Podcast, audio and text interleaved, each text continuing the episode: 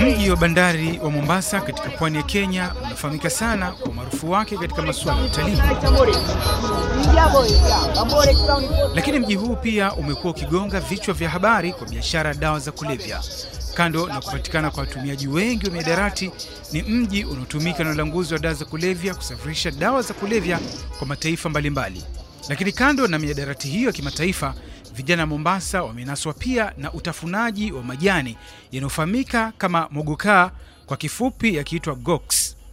Karibu katika makala haya yanayoangazia urahibu wa majani ya mogokaa miongoni mwa vijana mjini Mombasa.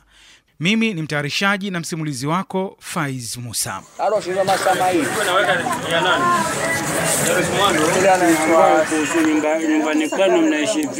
Mogokaa ni majani jamii ya miraa ambayo kulingana na shirika la kukabiliana na dawa za kulevya nchini Kenya, yani NAKADA, ni mojawapo ya miadarati. Sawa na bangi, mogokaa ni uraibu unaopatikana kwa urahisi katika kona za vijiji vingi mjini Mombasa.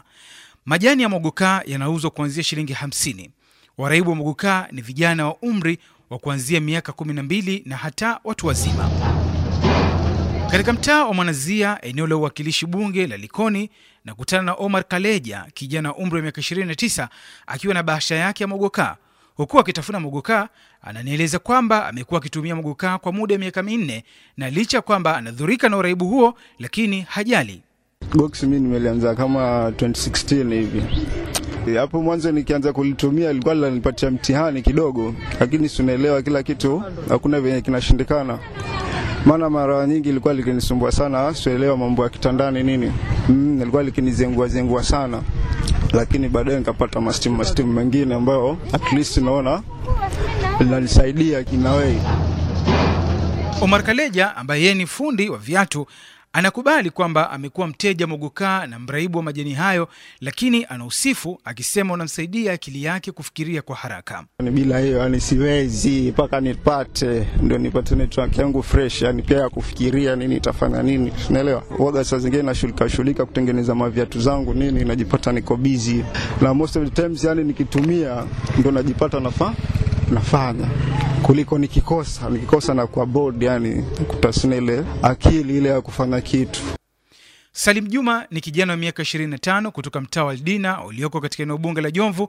Ananieleza bila wasiwasi kwamba ulaji wa mogokaa unampa nguvu ya kufanya biashara yake ya kuuza chakula katika kibanda chake. Sasa na miaka kama tisa kumi kutumia mgukaa. Kitambo nikitumia lile gomba, lakini siku hizi tumekuwa taambiana wenyewe shtimu ya haraka ni mgukaa.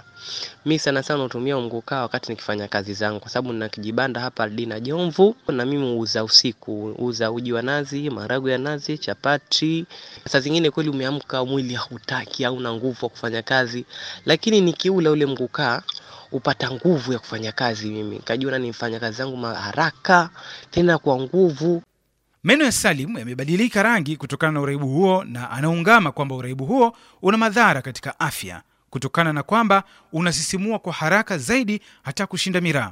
Sana sana ukiula una taharuki, na ofu yangu mimi ni Ijumaa. Ijumaa nikimaliza shughuli zangu keti kwangu na nikachonga vizuri polepole, nikaita marafiki zangu tukachonga, na sana sana umgukaa kama wewe hauna kitu, lakini ukiula ule wajiona wewe una kitu, wajiona wewe roho yako safi, na siwezi kusema ati ni mbaya. Mi sijaona ubaya wake, sijui kwa wengine. Biko Steven naye ni kijana ya umri wa miaka 25 ananieleza kwamba kutokana na ushawishi wa marafiki zake alianza kutumia uraibu wa mogokaa akiwa na umri wa miaka 22, ila akawacha uraibu huo baada ya kuona kwamba anashindwa kufanya tendo la ndoa na mke wake na vilevile vile kukosa hamu ya kula. Mimi mgokaa niliutumia kutokana na vikao, ile umekaa mahali na wenzako wanatafuna, wewe uko huko tu unaboeka, inabidi unajipata pia tafuna moja mbili, tafuna moja mbili, unajipata naye pia unaanza kutafuna hivyo hivyo, unakuwa addicted mpaka ndipo unaanza kununua mwenyewe. Nilitumia mgokaa kwa takriban miaka miwili na nusu hivi, lakini nikaona effects zake ni mbaya zaidi, ndio nikaamua kuachana nao. Biashara uraibu wa mugukaa ni mojawapo ya biashara za starehe zinazovuma Mombasa. Zaidi ya malori kumi ya mogokaa huingia Mombasa kila siku kutoka kaunti ya Embu na Meru, ambako ndiko kwenye mashamba majani hayo. Shirika la kibinafsi la kuwasaidia waraibu kuachana na dawa za kulevya la Reach Out mjini Mombasa limefanya utafiti wake na kuona kwamba utumiaji wa mogokaa Mombasa uko katika viwango vya kutisha. Mkuu wa shirika hilo Taibu Abdurahman ananieleza. Vijana wadogo katika miaka 15 kwa 18 wanakuwa hawataki kusoma, wanakuwa hawasikii kutitathmini vizuri, ambao hizi ni rekodi tumeweza kufanya na wazazi. Wameweza kupata vifuko vya mogoka katika masuruali yao, katika makabati yao. Hivi sasa ukiangalia kila mtaa katika kaunti zetu hizi sita, athari ya mogoka inaonekaniwa, na pia ile lifestyle ambayo ilikuwa iko katika mombo wa pwani, tunasema weekend, watu wanasema Saturday Saturday ndo wanatumia. Hivi sasa hakuna Saturday wala Sunday, ni Monday to Sunday. Mwanaharakati anayekabiliana na miadarati mjini Mombasa, Abdalla Abdurahman anaeleza kwamba vijana wengi wanaathirika vibaya na ulaji wa mogokaa na wafanyabiashara wamekuwa wakichanganya majani hayo na uraibu mwingine ili kupata pato zaidi, na wengi wa wanafunzi wametatizika kimasomo. Hata kuna vitu wanachanganya navyo ambao pia vimeanza kuwaafekt watumizi wa mogokaa. Hiyo ni research tumefanya na niko naendelea nayo. Kuna kitu wakichanganya, unakuta tu year ni mapafu yanakataa kazi, unakuta anaanza kuugua ugonjwa wa kutatizika kupumua na anakata roho ghafla. Zaidi, Abdalla anaeleza kwamba serikali za kaunti zimelegea katika kudhibiti uuzwaji wa miadarati na pombe, jambo ambalo limesababisha maadili kuporomoka na vijana kupotoka ndani ya makazi ya wananchi.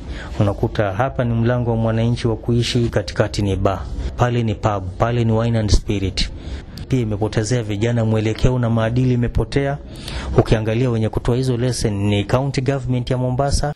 Shirika la kukabiliana na dawa za kulevya nchini Kenya, yani NACADA, hadi sasa halina ripoti ya utafiti kuhusiana na mogokaa, ila shirika hilo linaafiki kwamba uraibu huo wa mogokaa unatumika kwa viwango vya juu sana. Farida Rashid Saif ni mmoja wa kurugenzi katika bodi hiyo ya NACADA, ananieleza. Mongoka imekuwa ndio uraibu mkubwa sana na unatumika vibaya sana. Tumejaribu, tumefanya mpaka tukakaa na watu wa county government, especially committee ya health, tukaja na suala la kuwa ifanywe research, tuangalie ni watu wangapi na ni katika age gani na gani, zichukuliwe data tujue na mpaka sasa hivi hii research inafanywa na watoto wa university. Mwaka jana katika kaunti ya Kilifi, kaskazini mwa ukanda wa pwani, wanawake wakiongozwa na Kibibi Ali walifanya maandamano hadi katika bunge la kaunti hiyo wakitaka sheria kubuniwa kupiga marufuku mogokaa kwa sababu waume wao wanashindwa na majukumu yao ndoa. Nimemuuliza Omar Kaleja iwapo wanaweza kuishi bila kutumia uraibu wa mogokaa. Okay, kuacha mi nafikiria, lakini sasa ndo hivyo yani, cause bila hiyo hakuna venye mi naweza nikafanya shughuli fulani. Mwili wangu is like hauko active, ushanielewa? Pia mi mwenyewe pia siku hizi nimekuja na idea pia nauuza pia. Naye Biko Steven ana ushauri kwa vijana juu ya ulaji wa mogokaa, yani gox. Naweza kushauri vijana wenzangu waache kutumia mgokaa kwa sababu tahadhari za mgokaa ni mbaya. Waache mgokaa, mgokaa si mzuri, unadhuru afya. Je, ipo njia ya kufanya kuwasaidia vijana kujitoa katika uraibu wa mogokaa? Huyu hapa Tebu Abdurahman, kiongozi wa shirika la Reach. Mwanzo ni kuwa wewe mwenyewe uweze kutaka, sio umesukumwa. La pili ni kuweza kupata ushauri na saha, kuangalia mahali ambapo unaweza kupata mtu kuzungumza naye. Tatu ni kuweza kuangalia proses kama hii ni ya kuendelea, si kitu ya leo. Ya nne ni kuweza kuangalia sasa njia ya kuweza kuingia kujinasua. Ikiwa umefika stage ya tatu, lazima upate detoxification, ni kuweza kupunguza yale maumivu kwa kutumia dawa. NACADA inaeleza kwamba kinachohitajika kidharura sasa ni elimu ya kuhamasisha jamii juu ya madhara ya uraibu huo.